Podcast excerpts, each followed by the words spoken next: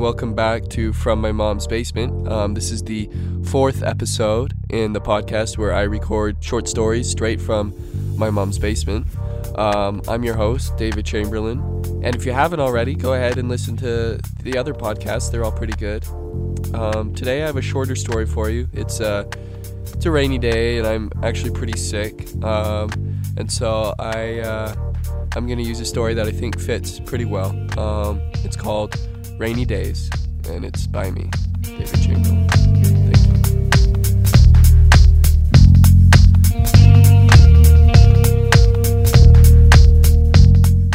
you. It would rain. Not often, but it would sometimes.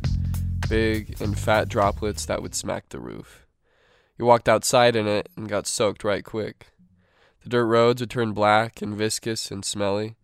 It was hard for cars to come through. Mr. Abram on the end of the road would get his truck all warmed up and ready to tow. You'd have to tow at least one person on those days. I remember the kids turned to demons in the rain, caked in mud and hidden in the mist like little hellions dancing and yelling, always in the summer. Samantha would run out with them. She loved it as much as they did. She'd come back covered in the black, smelly mud, and I'd yell, Can't let you in! You're gonna have to take those clothes off if you want inside. She'd roll her eyes and open the screen door, and the mist hovered over the pines on the hill. My friend's wedding was on one of those rainy days. He came from a long way away to get married back here. Lived in the big city, lived with his girl. He wanted to get hitched in his hometown, and I remember his fiancée better than just about anything. She had light hair and dark brows, and wouldn't smile a lot. He loved her more than she loved him. That much was obvious. They showed up in his old Ford he had in high school, a big mint green monster that was older than life itself. We talked on the porch when he arrived, and I remember him talking different. He talked like a man, a smart one. Samantha talked to his fiancée in the kitchen, but his fiancée wasn't much for talking. Your kids are all grown up, he said. Yeah, they're getting big. I guess they had met at his job, my friend and his girl. Some fancy gig in town. One of those things where he just knew when he saw her. She was it. We went to the bar that night before he was going to tie the knot. Drove in his old Ford. He'd been with his family all week and needed a break, I guess. I remember up in the night sky through the window of the Ford I could see the thick jaws of a cloud swallowing the stars. Might rain on you tomorrow, I said. Ah, I like the summer rains here, he said. It'll be fun.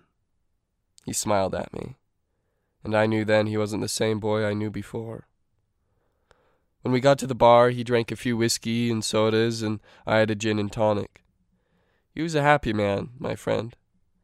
Happy when I knew him as a kid, and happy that night. He told me he was going to buy a cottage out by my place. He found one for cheap and was going to fix it up. He was leaving the city and going to start a family. Her friends just aren't the best for her. They're very negative, very skeptical about things, he said. We need to get out of that atmosphere. I think life out here would suit her.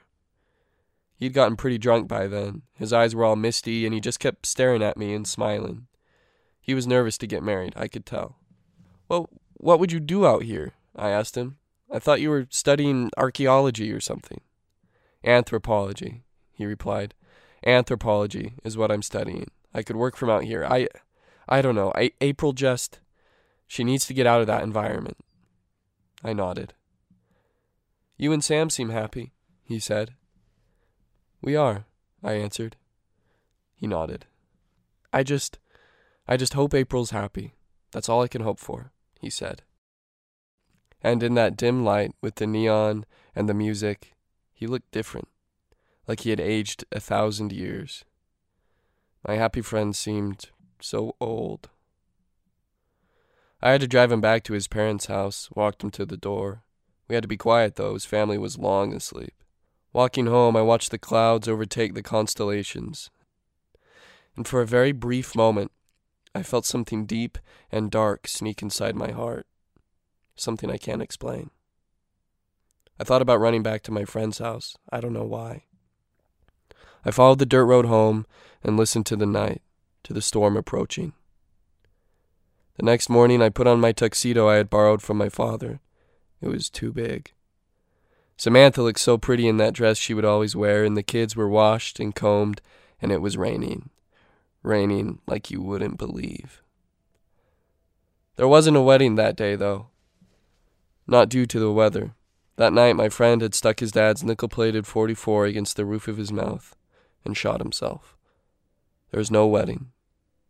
But it rained and rained, and I saw Mr. Abram leading an ambulance past my house.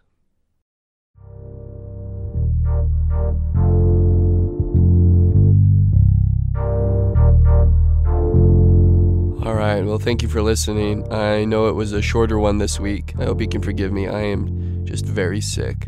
Um, but I'll be back next week with a longer one, hopefully. Um, this episode was written and produced by me and edited uh, by me. The music was provided by Kevin MacLeod. Thank you.